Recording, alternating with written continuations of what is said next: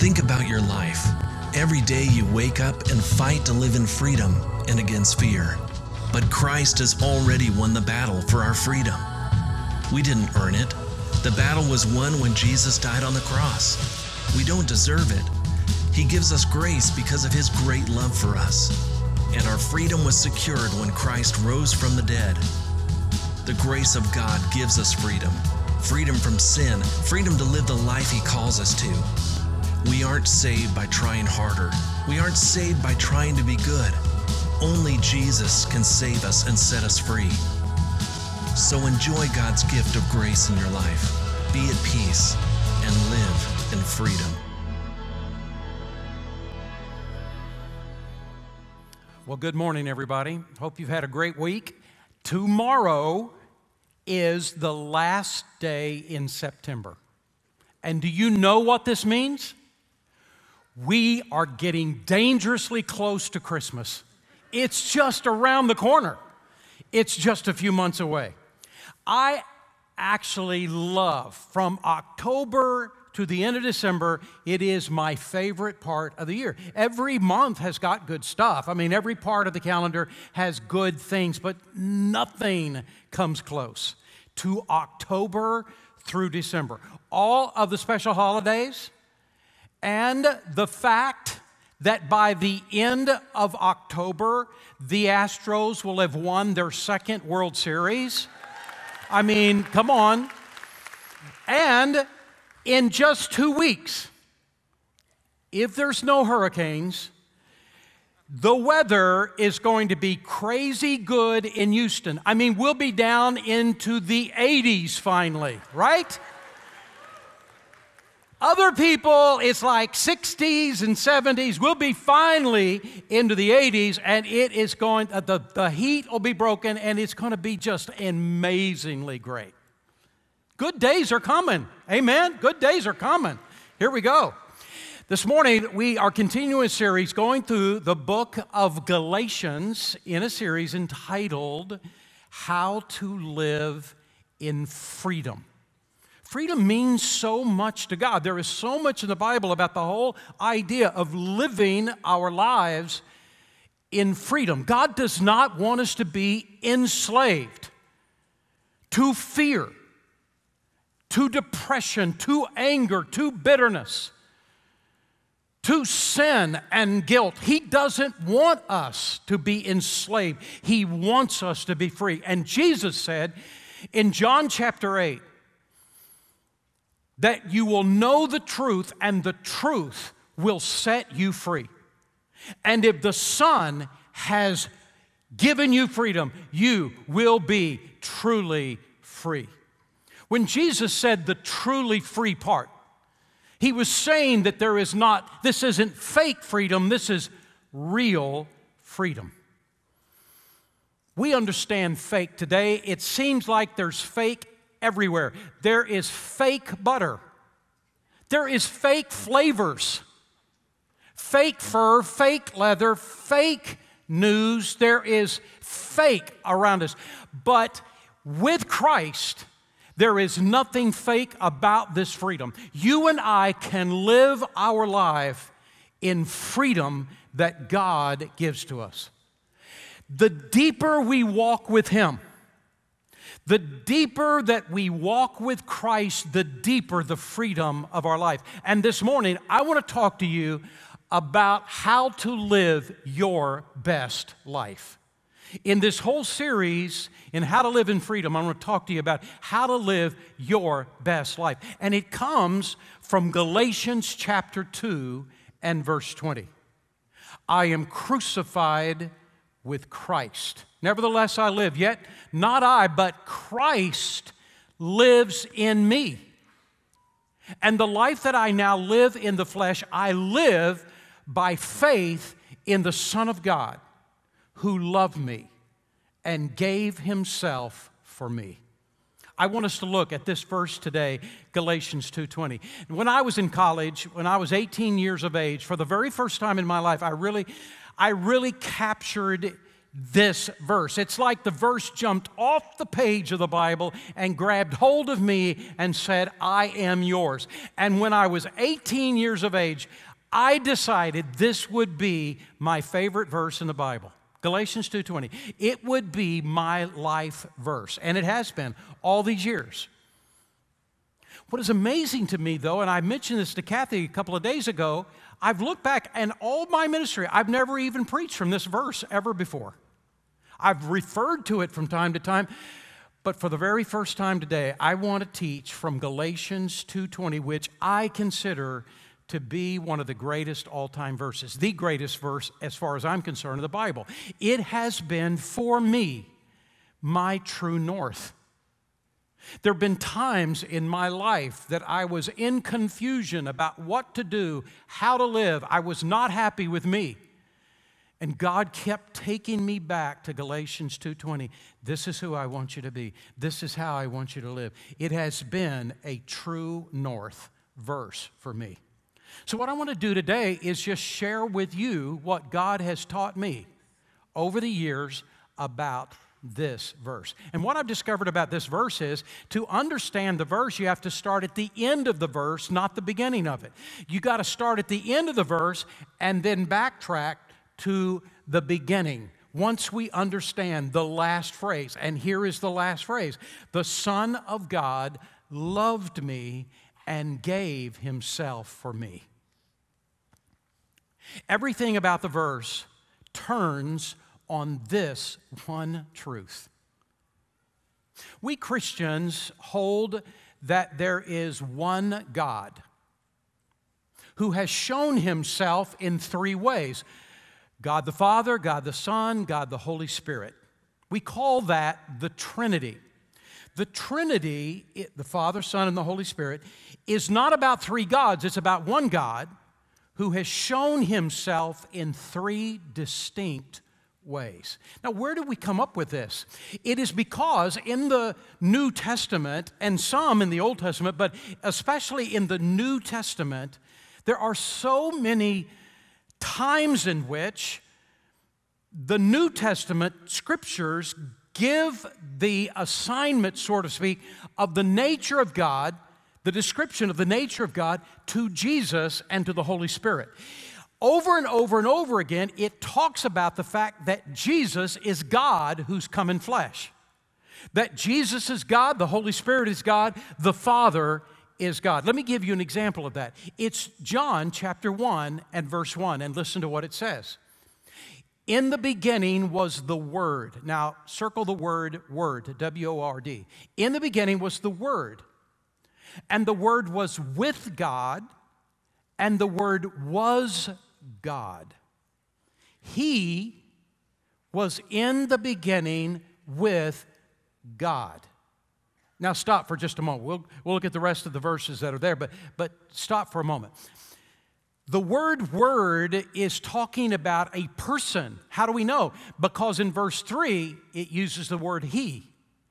In the beginning was the Word, and then in verse three, he was with God in the beginning. The Word is someone. And notice the characteristics of this someone. First of all, he has no beginning, because in the beginning there he was.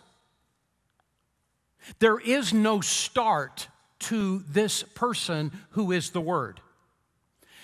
There is no beginning, because in the beginning there he was. And he was with God, and he was God. Notice what then verse three says. All things were made through him, and without him nothing was made that was made. So listen to what it's saying about this person who is called the Word. He is also the creator of everything. He created the whole universe. And if there are more than one universe, he created all of them too. And everything that is inside the universe, this one who is the Word created it. So who is this one that is the Word? Verse fourteen, and the Word became flesh and dwelt among us, and we beheld his glory, as of the glory of the only begotten of the Father, full of grace and truth. It's Jesus. So listen to what it is describing Jesus to be. Jesus was in the beginning. He didn't have a start. He wasn't created. He didn't have a beginning. He's always been. He was with God. He was God. He created everything that's been created. And now this Jesus becomes flesh and dwells among us. Jesus is God who took on a body and came to this earth. There are hundreds of prophecies in the Old Testament about the coming of the Messiah. The word Messiah just means promised one. And there were all these promises in the Old Testament, beginning the book of Genesis all the way through, and very distinct, minute kind of detail promises so that no one could have this happen. That no, you, you wouldn't have, it, there is no one who could fulfill all these prophecies without the supernatural intervention of God. And just at the time that this was to be fulfilled, the Messiah come, an angel appeared to Joseph. Joseph and Mary appeared to Joseph and said this in Matthew chapter one, verse twenty-one. And Jesus and Mary will bring forth a son, and you will call his name Jesus, for, circle the word for, he will save his people from their sins. The word Jesus simply is a word that simply means Savior. It means uh, the one who rescues. You will call his name Jesus because he will rescue his people from their sins. So all of this was done that it might be fulfilled what was spoken by the Lord through the prophet. That's Isaiah he's talking about, saying, behold, the virgin shall be with child and shall bear a son, and they shall call his name Emmanuel, which is translated God with us. Jesus, the Son of God, is God in flesh, who took on a body, who left heaven, took on a body, came to this earth, and lived among us. He is God in flesh who came to give himself for your and my salvation. Jesus did many things while he was here. He, he showed us how to live life. He surrendered his power and his glory and left there that on the at, on his throne in glory. He left that and he came to this earth. He did not operate through his own power. He operated through the power of the Holy Spirit. Jesus lived his life, all of his miracles, through the power of the Holy Spirit, not his own power.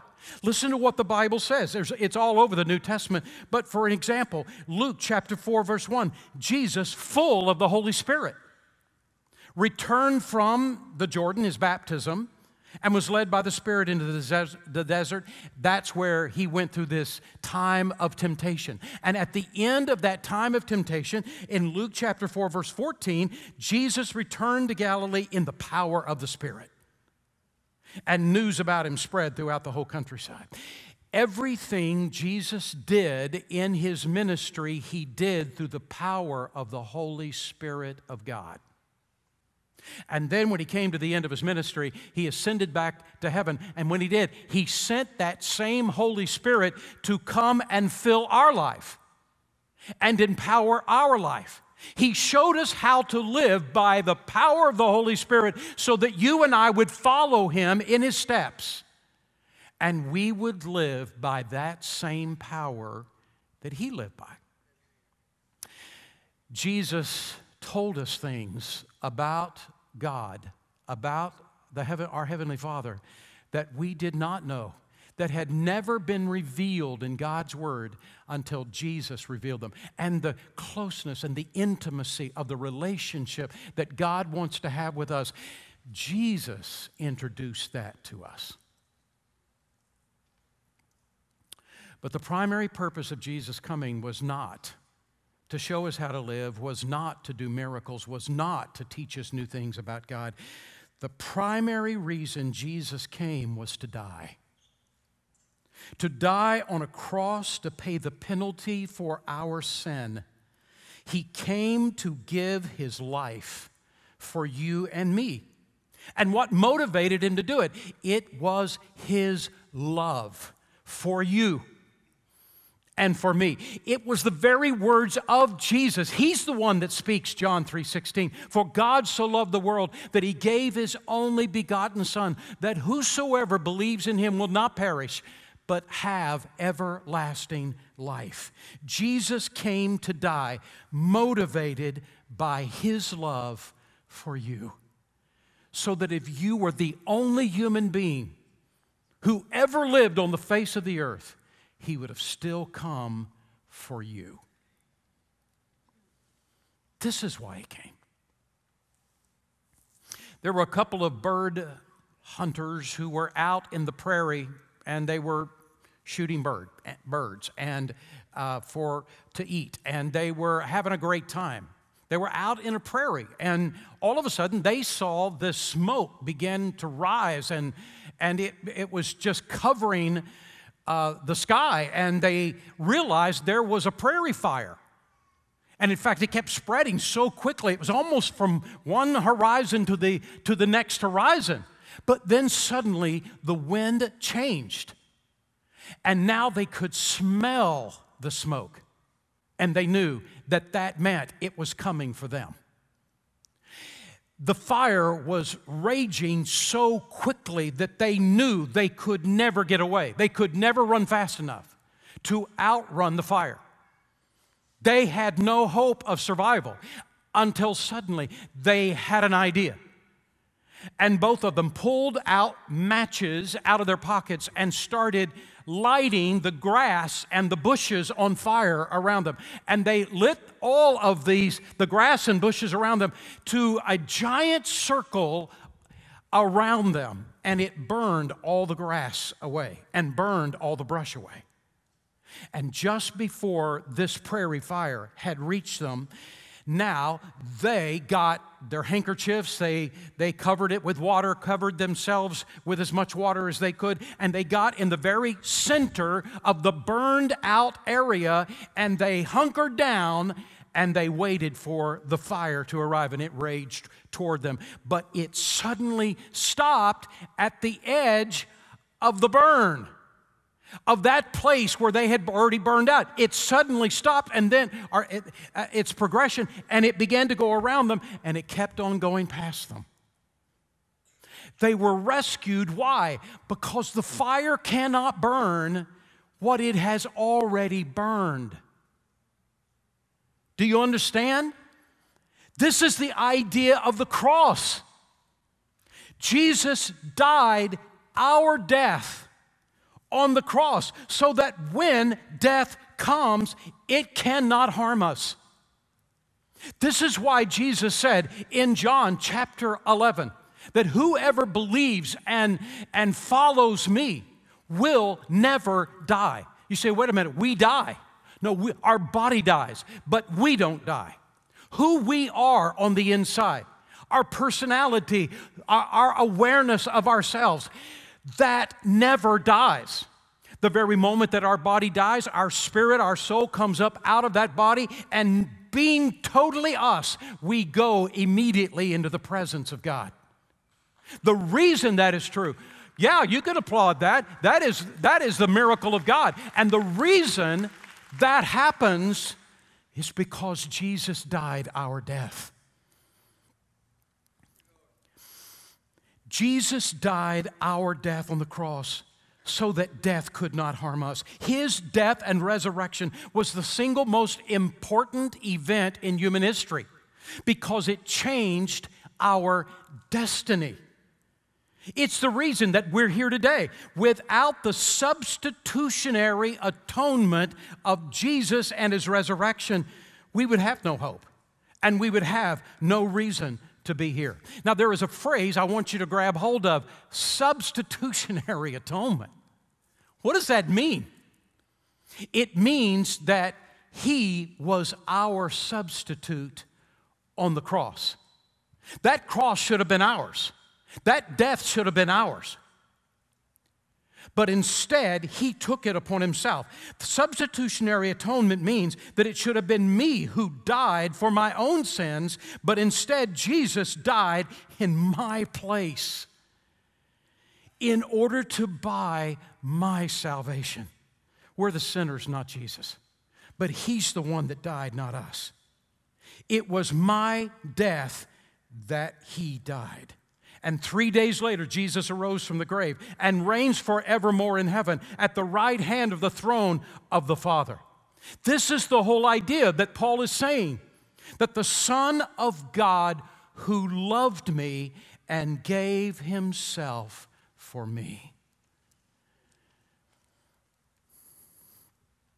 Now the question is, what is to now be our response? Here is Jesus who gave himself up on the cross. He died in my place. How am I to respond to him? What difference is this to make in how I live my life? Now we go back to the beginning of the verse. I am crucified with Christ. What a strange phrase. The Apostle Paul did not die of crucifixion. Paul died of be, being beheaded. But Paul, long before he ever dies, says, I have already been crucified with Christ. So what does this mean?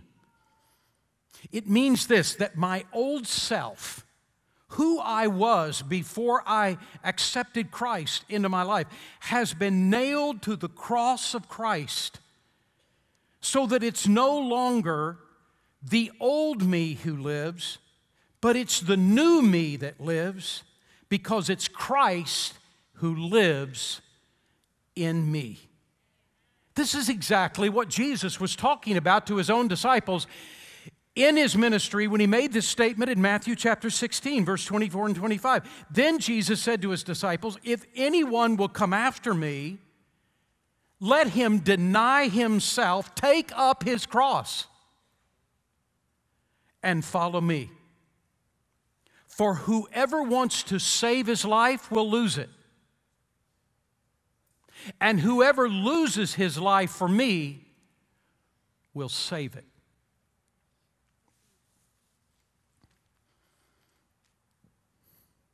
The Greek word that is translated deny, he says, if you're going to be my follower, you got to first deny yourself. The word deny means to completely disown, to no longer count as important. And the self that Jesus is talking about is that part of our nature that seeks its own way. Every one of us, it's human nature to seek our own way. I don't care what God wants, I'm going to do what I want to do. I don't care what the Bible says.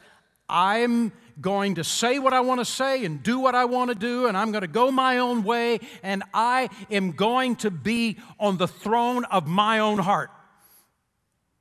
And Jesus says, okay.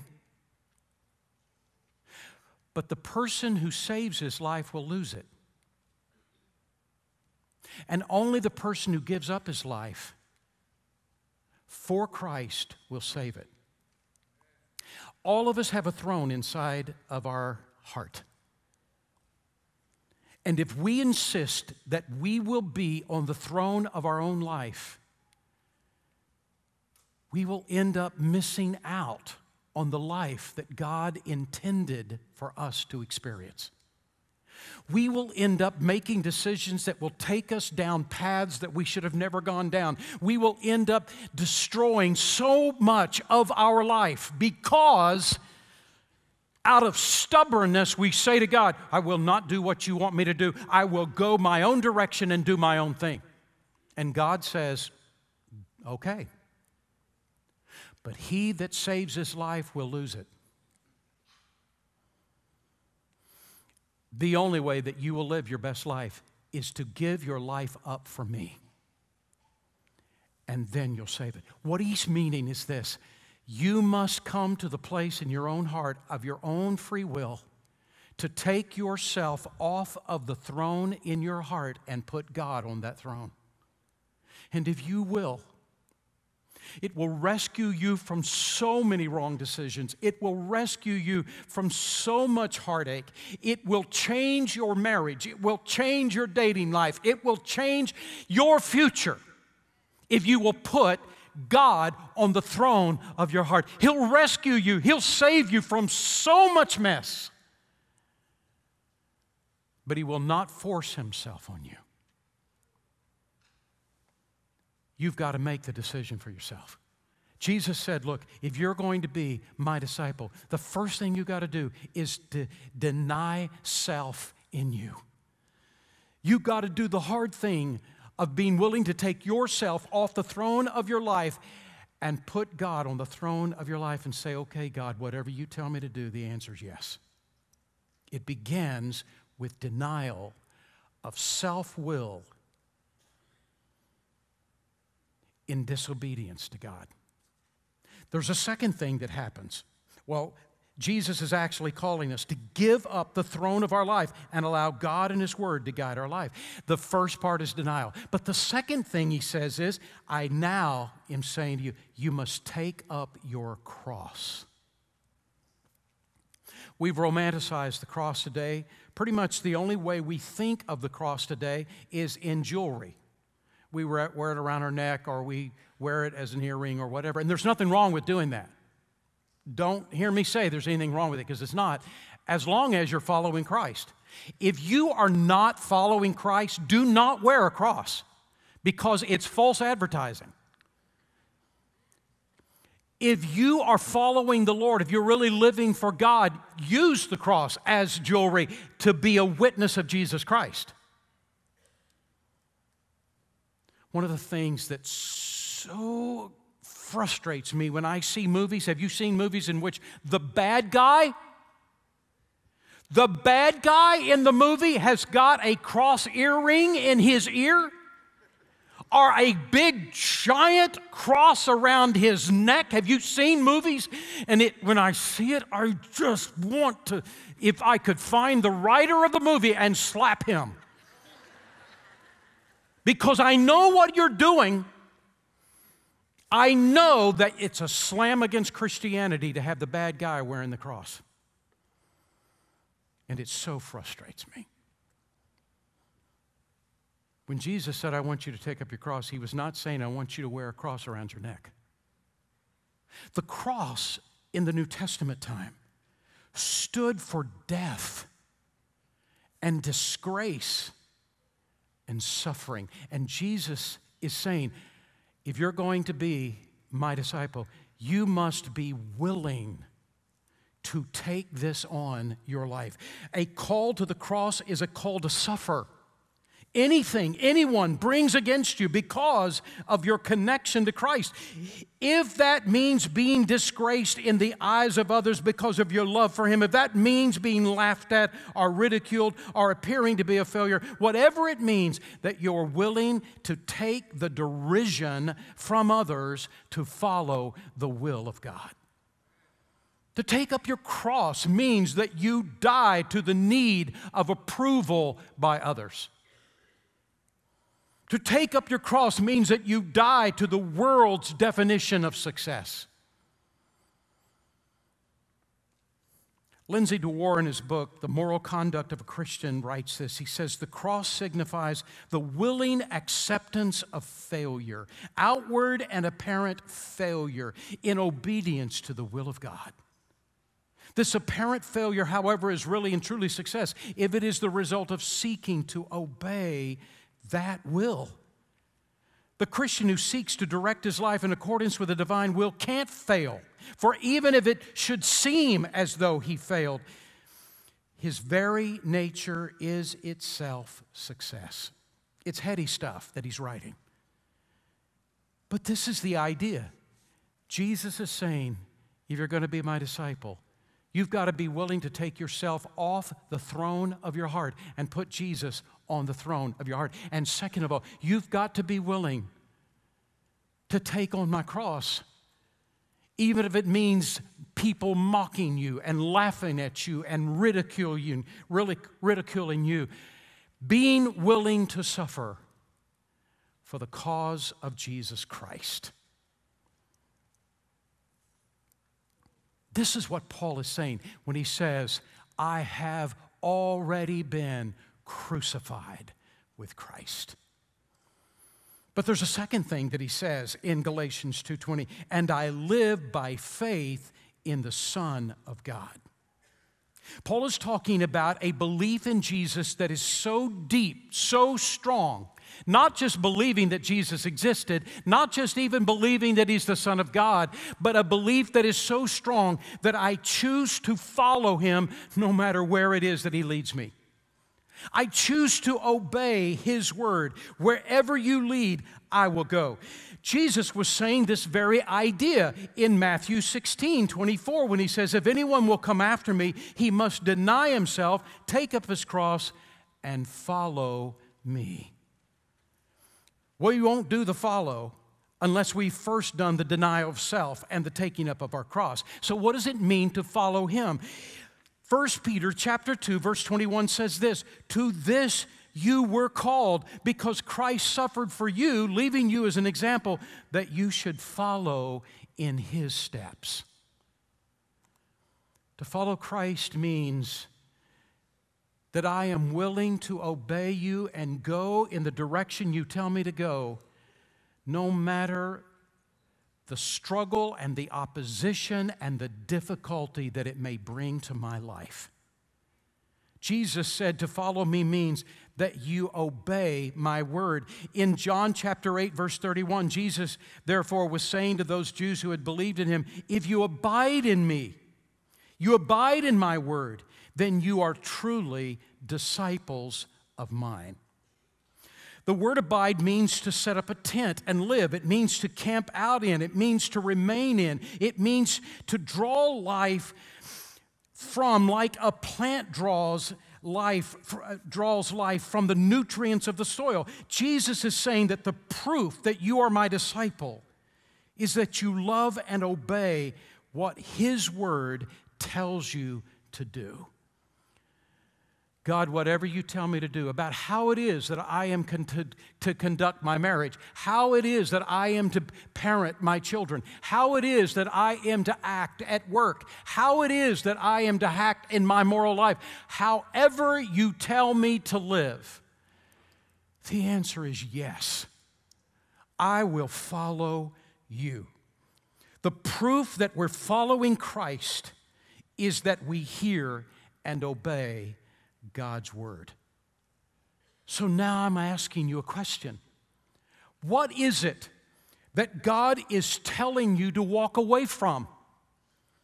What is it that he's telling you to walk away from? You know it's the wrong direction. You know it's the wrong thing.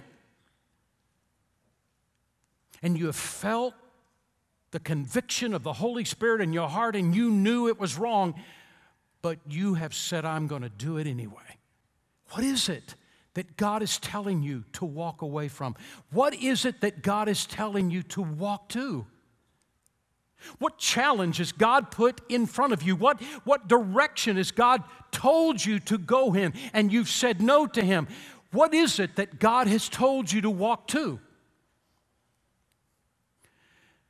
Today, the Holy Spirit of God is coming and speaking to your heart and mine too. And he is saying to us this morning, there's some things in your life that I have been trying to root out of you. And I'm asking you today to be willing to turn from it and turn your heart back to me. And I'm asking this morning, would you be willing to say, oh God, wherever you lead, I'll go? What is it that God is saying to you? I want to do this in your life. I want to lead you in this direction. And I'm asking you to come and follow me. I'm asking you to take on this new challenge and say yes to me. This is the morning. I'm asking you to say yes to God. Wherever he leads, you make the decision, you'll go.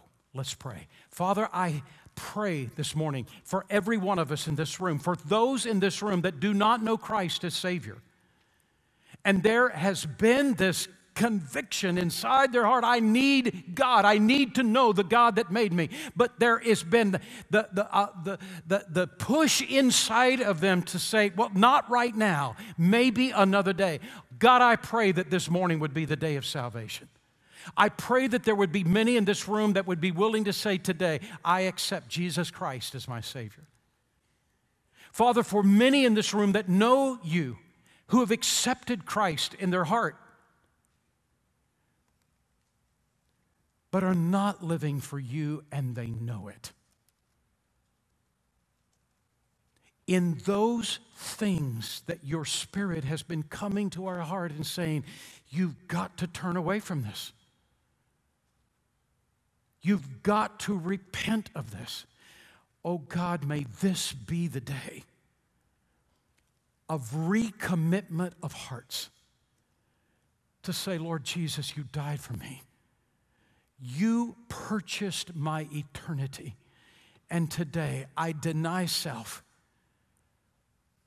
I pick up my cross and I come and follow you.